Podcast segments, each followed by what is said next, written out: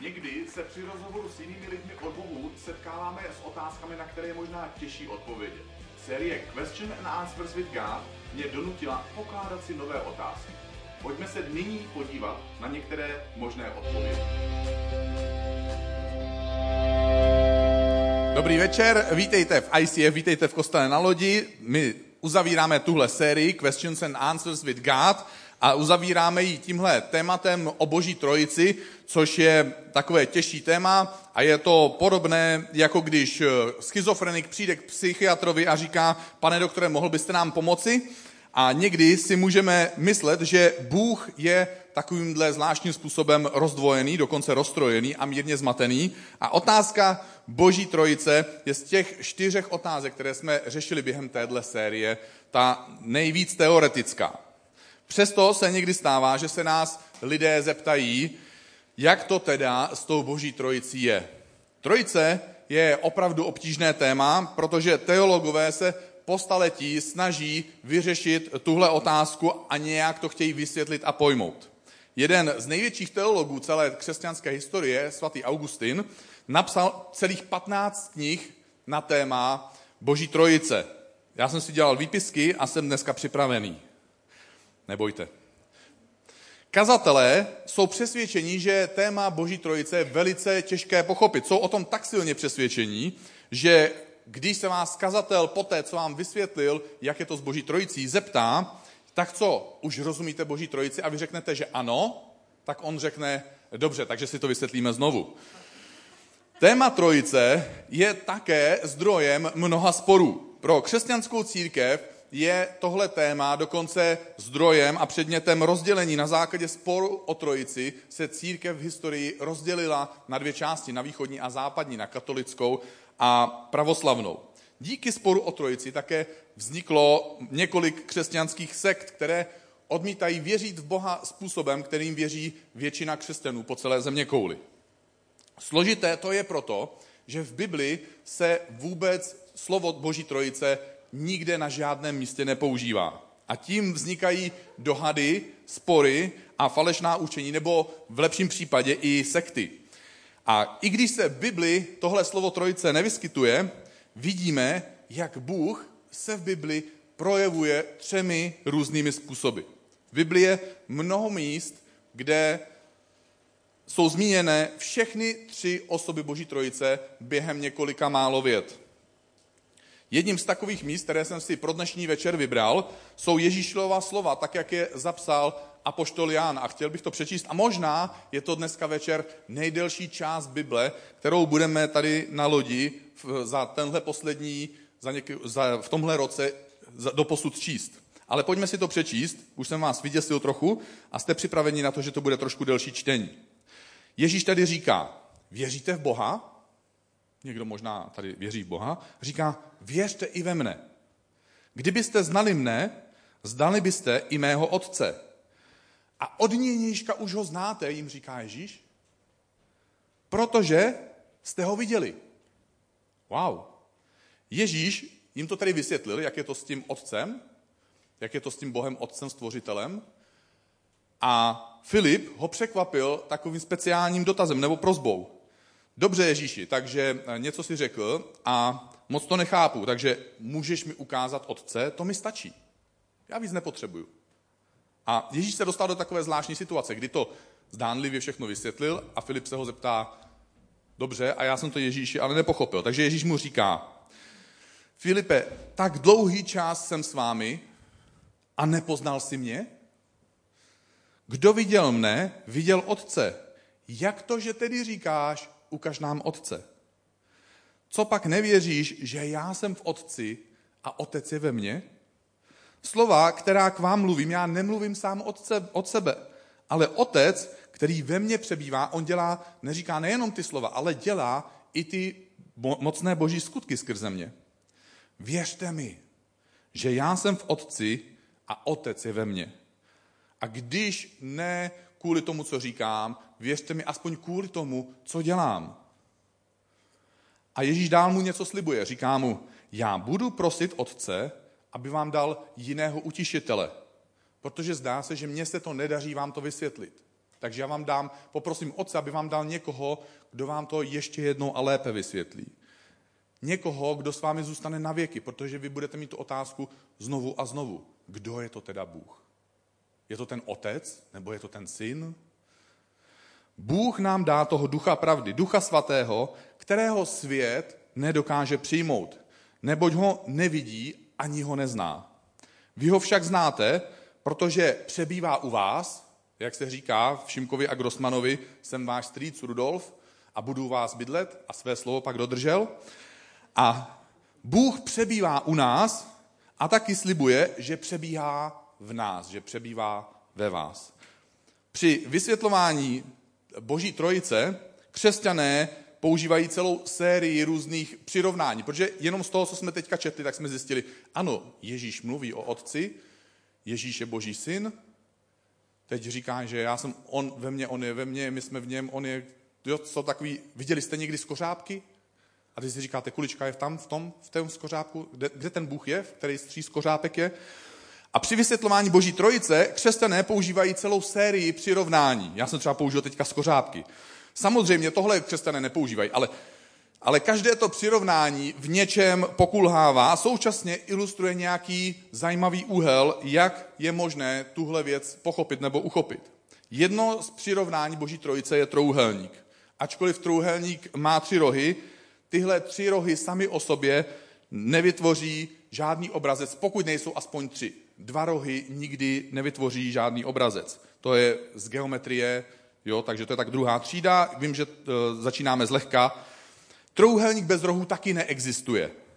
Jak to, jak to říká ten, jak to, jak to říká ten manžel té svojí manželce, když je u nich tchýně na návštěvě. Říká, miláčku, myslím si, že postavíme kulatý dům. A ta tchýně se ptá, a jak to, že postavíte kulatý dům?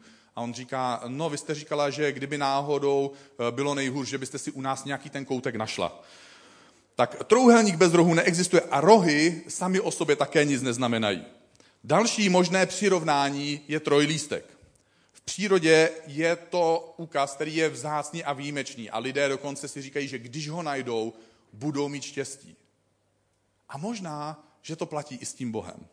Třetí možné přirovnání je voda. Voda má tři skupenství a přitom je to stále stejná molekula. To už jsme, teď už jsme někdy v páté, šesté třídě fyziky možná chemie, chová se voda v různých situacích jinak a přitom přiměřeně svojí aktuální podobě. Podobně jako mo- molekuly vody dokážou vytvořit tekutinu, páru nebo led, vždycky se chovají jinak a současně je to stále stejná molekula. Posuneme se ještě o kousek dál, tohle už je astronomie, tak je fyzika, tak sedmé třídy. Dalším přirovnáním je vesmír. Ten se skládá ze tří veličin. Z prostoru, času a hmoty. Každá z těchto tří věcí, prostor, čas i hmota, se sama o sobě skládá zase ze tří věcí. Takže se nám to začíná komplikovat. Samotný prostor můžeme definovat délkou, šířkou a hloubkou. Každá tahle veličina, délka, šířka i hloubka, se zabývá jiným směrem toho daného prostoru. A přitom definuje stále stejný prostor. Také ten čas, o kterém jsem před chvílí mluvil, má tři základní rozdělení. Čas má svoji minulost, máme přítomnost a máme budoucnost. A přitom je to stále ten jeden čas. Třetí veličina, kterou definuje vesmír, je hmota. A hmotu lze také definovat třemi různými způsoby. Hmota má hmotnost, pohyb a tvar. To poslední přirovnání, které je možná nejjednodušší a přitom se může zdát také trochu zamotané, je přirovnání domu. Jsou tři druhy lidí, kteří mohou oprávněně říci, toto je můj dům. Je, první z nich je architekt, který ten dům navrhl. On řekne, toto je realizace mého návrhu, toto je můj dům. Takhle jsem si ho představoval a teď takhle vypadá. Tohle je moj, realizace mojí představy. Pak je tu někdo, kdo v tom domě bydlí. Třeba ty. Tak si řekneš oprávněně, jo, to je můj dům. Ale protože jsi normální člověk a vzal si na to hypotéku, tak ve chvíli, kdy 15. nezaplatíš splátku, tak banka ti řekne, toto je můj dům. A musíš, a vysvětlí ti přesně, komu ten dům patří. Takže všichni tři mají pocit, že toto je můj dům a přitom každý má k této větě a k tomu domu úplně jiný vztah. Bez ohledu na to, jak tohle všechno je komplikované a jak komplikované se to může zdát, v Bibli vidíme, že Bůh je popisován těmi třemi způsoby. Bůh je popisován jako otec nebo stvořitel všeho, pak vidíme Ježíše, který se prohlašuje za božího syna a pak vidíme, nebo Ježíš mluví o duchu svatém, který později přichází. Je to ten boží duch. Každý z nich, otec, syn i duch, působí samostatně, ale současně to nejsou tři bohové, ale jeden Bůh. Je to jednoduchý. Teď už je to jasný. Takže to můžeme vysvětlit znovu. A přitom jsou všichni tři ve vzájemné jednotě a vzájemné lásce. Z této boží podstaty si my jako věřící můžeme odnést dvě hlavní věci. Ta první je, že podobně jako Bůh je láska, Bible nás pozbuzuje, abychom i my žili ve vzájemné lásce. Přečtu rovnou aspoň tři místa z Bible, které mluví tímto směrem. První je eh, v Evangeliu Marka v deváté kapitole. Píše se tady, žijte spolu v pokoji. Na jiném místě v Římanům se píše, milujte se navzájem bratrskou láskou, projevujte si navzájem úctivost. Na jiném místě v Římanům se píše, přijímejte se navzájem. Křesťané si z obrázku Boží trojice mají odnést příklad vzájemné lásky. Stejně jako všechny tři osoby Boží trojice žijí v té vzájemné lásce, stejně tak i my máme žít ve vzájemné lásce a úctě a navzájem se přijímat. Což není vždycky snadné. Druhou hlavní věc, kterou si můžeme odnést z pohledu Boží trojice, je, že Otec, Syn a Duch Svatý žijí v nějaké jednotě. Že stojí za stejným názorem, reprezentují stejný svět a mají jednu lásku vůči lidem. Bible nás pozbuzuje, abychom my usilovali o stejnou jednotu, jako má mezi sebou Otec, Syn a Duch Svatý. Jak to píše autor dopisu Filipským.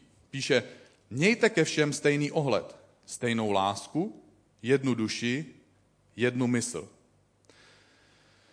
Proč se bavíme o trojici, o boží trojici? Proč se bavíme o tom, že Bůh má zdánlivě ostatní raději? Proč se bavíme o tom, jestli existuje peklo? Proč se bavíme o tom, jestli Bůh má emoce? Proč máme takovou podobnou sérii? Pro nás má tahle série Questions and Answers tři důležité významy. Ten první je, že se můžeme učit vysvětlovat svoji víru druhým lidem. Bůh tobě a mně dal speciální zařízení, jmenuje se to hlava. A není bezbožné ji používat a znát důvody nebo fakta, proč něčemu věřím a není bezbožné naučit se vysvětlit někomu, proč tomu věřím, když to chci vysvětlit někomu, na kom mi záleží.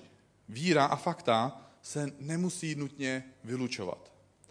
Druhý význam téhle série je pro nás v tom, že chceme sami sebe pozbuzovat v poznávání Boha. Ty a já, když už jsme věřící, chceme poznávat Boha.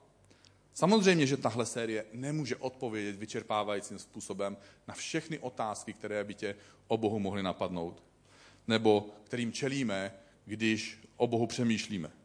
Ale je určitou startovní čárou, příležitostí k tomu, aby jsme se snažili poznávat Boha. Jak z Bible, tak z nějakých faktů, tak z našeho vztahu s ním. Třetí význam téhle série je pro mě ale asi úplně nejdůležitější z těch všech tří. Ten, ta otázka typu, jestli má Bůh emoce, jestli existuje peklo, jak je to s boží trojicí, nebo proč to někdy vypadá, že Bůh má ostatní raději než mě. Tohle všechno má nějakého společného jmenovatele. Tyhle a podobné otázky vedou k něčemu, proč naši přátelé si, i my sami si někdy klademe podobné otázky. Nakonec totiž zjistíme, že tohle všechno zastupuje jednu hlavní otázku, kterou řeší hodně lidí kolem nás. Je jim jedno, jakou teologii máš, je jim jedno, jakou písničku zpíváš, ale klade si, pokud člověk přemýšlí o Bohu, klade si jednu otázku. Kdyby Bůh náhodou byl, kdyby Bůh náhodou byl, jaký je. A pokud tedy Bůh je, jak bych se s ním já mohl spojit? A tak, když se blížíme ke konci dnešního kázání, chci přečíst jednu větu z dopisu Apoštola Pavla, která popisuje životní poslání každého křesťana. Protože my lidé, a speciálně my křesťané, si klademe jednu otázku a ta otázka je, jaké je moje životní poslání. A je možné, že tady sedíš nebo se díváš na video a říkáš si, ano, já znám, co Bůh po mně chce, jaké je mojí, moje konkrétní životní poslání. Ale existuje také nějaké společné poslání pro každého křesťana. Možná, že neznáš svoje osobní konkrétní poslání. A Bůh má pro tebe i pro mě jedno konkrétní poslání. A to poslání je popsáno téhle následující větě z Bible. Tady se píše v knize Korinským. My všichni. Kdo to je my všichni? Nebo kdo patří do této skupiny? Nebo o kom by se dalo říct, že to do téhle skupiny nepatří? Píše se tady, my všichni s odkrytou tváří, tedy my nic neskrýváme, stojíme před Bohem jako před zrcadlem. Píše se tady, my všichni s odkrytou tváří, jako v zrcadle, odrážíme boží slávu. A tehdy jsme pánovým duchem proměňováni k jeho obrazu. Co to znamená, nebo jakým způsobem jsme proměňováni k tomu pánovu obrazu? Píše se tady, jsme proměňováni od slávy k slávě. Co to znamená, když se o někom řekl, že dosáhl slávy? Co to znamená, když se o někom říká, že je slavný? Tady se píše, že my všichni jsme proměňováni od slávy k slávě v tom, že odrážíme Boží podobu. Bible tvrdí, že v tomhle odrážení Boha můžeme být lepší a lepší. Ty a já, my jsme zrcadlo. My všichni následovníci Ježíše Krista, my jsme zrcadlo. Lidé nevidí Boha. Moji kamarádi nevidí Boha. Lidi v mojí rodině nevidí Boha. Ale vidí obraz Boha v mojem životě. A vidí obraz Boha v tvojem životě. Vize ICF je pomáhat lidem poznávat Ježíše Krista. Jak můžeme ty a já, jak může každý křesťan pomáhat lidem poznávat Ježíše Krista. Ty a já, my odrážíme ten boží obraz. Jsme jako milující otec v tom příběhu o marnotratném synovi. Jsme jako ten syn, který stojí před těžkým rozhodnutím, protože ví, že ho čeká něco nepříjemného a hledá tu boží vůli a nakonec se rozhodne udělat to, co Bůh říká. A jsme jako ten boží duch, který nemluví sám ze sebe, ale mluví z toho, co slyší u Otce, co slyšíme, že říká Ježíš a co nám Duch Svatý připomíná a v čem nás znovu a znovu ujišťuje.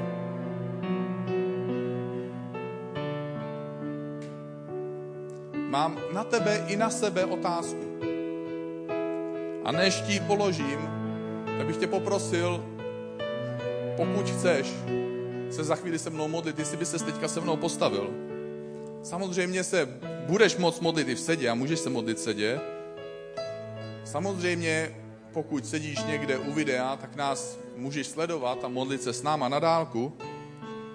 Ale je jedna úžasná věc v tom, když děláme něco společně na jednom místě, když společně zpíváme, když společně dáváme peníze, když společně nasloucháme nějakému kázání. Tím vším, co my děláme společně, my demonstrujeme ty dvě věci, které jsou demonstrované v té Boží trojici. My demonstrujeme tu vzájemnou lásku a respekt a demonstrujeme jednotu. Žádné společenství, žádná skupina a žádná rodina nemůže fungovat bez zájemné lásky a respektu a nemůže fungovat bez společné jednoty. A naopak každá rodina, i ta duchovní, i ta naše duchovní rodina je nezastavitelná, pokud mezi námi je láska a pokud hledáme nebo usilujeme o jednotu, i když nejsme stejní a nemáme na všechno stejný názor. Takže ta moje otázka na konci dnešního kázání, ta otázka, která možná může ovlivnit tvůj život, ale určitě může ovlivnit život lidí kolem tebe, lidí, na kterých ti záleží, těch tvojich VIP, těch tvojich velmi důležitých lidí, které by si rád, aby byli spolu s tebou na cestě za Ježíšem, aby byli spolu s tebou na cestě do nebe. Ta otázka je, jaký obraz Boha odrážíme svým životem. Jaký obraz Boha odrážíme svým životem. Pojďme se modlit. Bože, dnešní večer chceme se přibližovat k tobě a chceme tě poznávat. Chceme být jako tvůj syn Ježíš. Když stál před tím rozhodnutím a říkal si, nevím, jestli chci jít touhle cestou, nevím, jestli tě chci poslechnout, protože nemám pocit, že to bude snadný.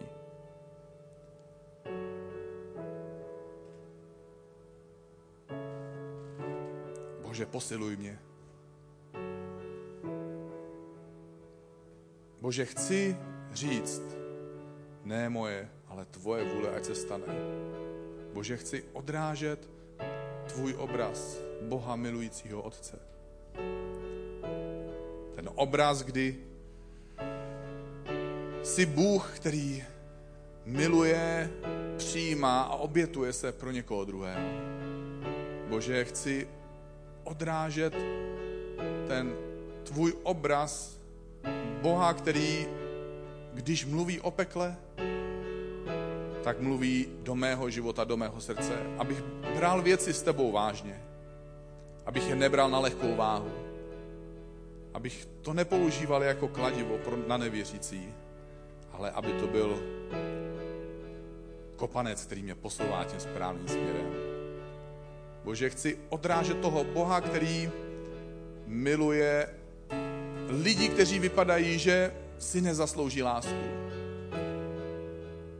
Kteří možná nejsou vždycky krásní, nejsou ve všem úspěšní, nedokážou být dokonale svatí, nedokážou neublížit, nedokážou neselhat.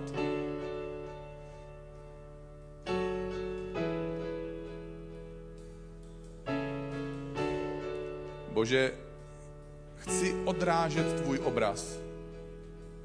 Obraz Boha, který dokáže milovat druhé. Obraz Boha, který dokáže být v jednotě i s lidmi, kteří mají jiný názor. Bože, chci tě poznávat. A chci odrážet tvůj obraz. A chci v tomhle odrážení obrazu jít od slávy k slávě. Amen.